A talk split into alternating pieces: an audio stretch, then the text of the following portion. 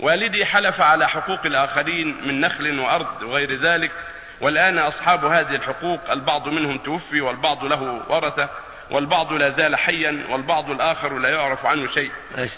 والدي حلف على حقوق الآخرين من نخل وأراض وغير ذلك. والآن أصحاب هذه الحقوق البعض منهم توفي والبعض له ورثة والبعض لا زال حيا والبعض الآخر لا يعرف عنه شيء. وهو الآن نادم أشد الندم وتاب. فما المخرج لوالدي من هذه الأيمان وما ترتب عليها علما أنه يخشى إذا بلغ أصحاب هذه الحقوق أو ورثتهم أن يترتب على ذلك مشاكل وأضرار كثيرة. الواجب عليه رد الحقوق إلى أهلها. يقول النبي صلى الله عليه وسلم من كان عنده مظلمة لأخيه فلا تحلله اليوم قبل أن لا يكون دينار ولا درهم. إن كان له حسنات أخذ من حسناته بقدر مظلمته فإن لم يكن له حسنات أخذ من سيئاته ما حمل عليه.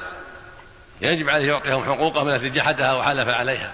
ويتوب إلى الله عز وجل ويقول يا إخواني أنا غلطت تبت إلى الله خذوا حقوقهم. إن كانوا موجودين والذي مات يعطيها ورثته والذي غاب يسأل عنه والذي لا يعرف يصدق بها عنه. لكن ما يعرف صدق بها عنه للفقراء والمحاويج أما أنه يسكت عليها لا.